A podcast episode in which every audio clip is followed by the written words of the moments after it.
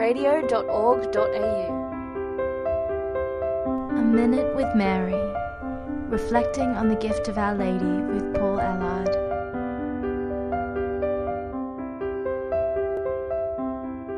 In the upper room, the apostles were gathered with Mary in prayer, waiting for the Holy Spirit as Jesus promised. The Spirit descended upon them with the sound of a strong wind, and tongues as of fire rested on each of them. The Spirit gave them the gift of tongues, and no longer were they afraid. They went openly into the streets and started to preach the good news of Jesus.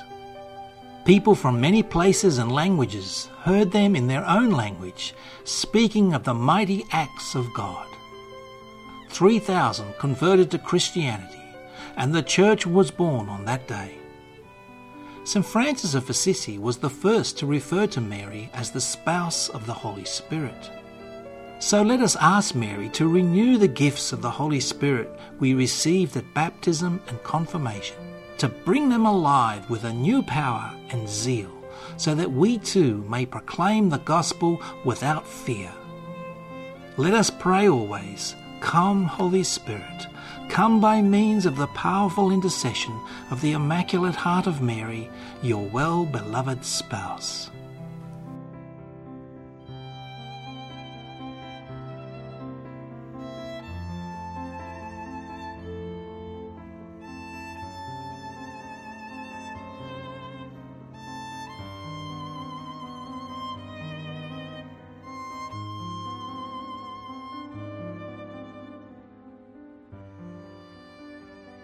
I'm Paul Ellard, and you've been listening to A Minute with Mary.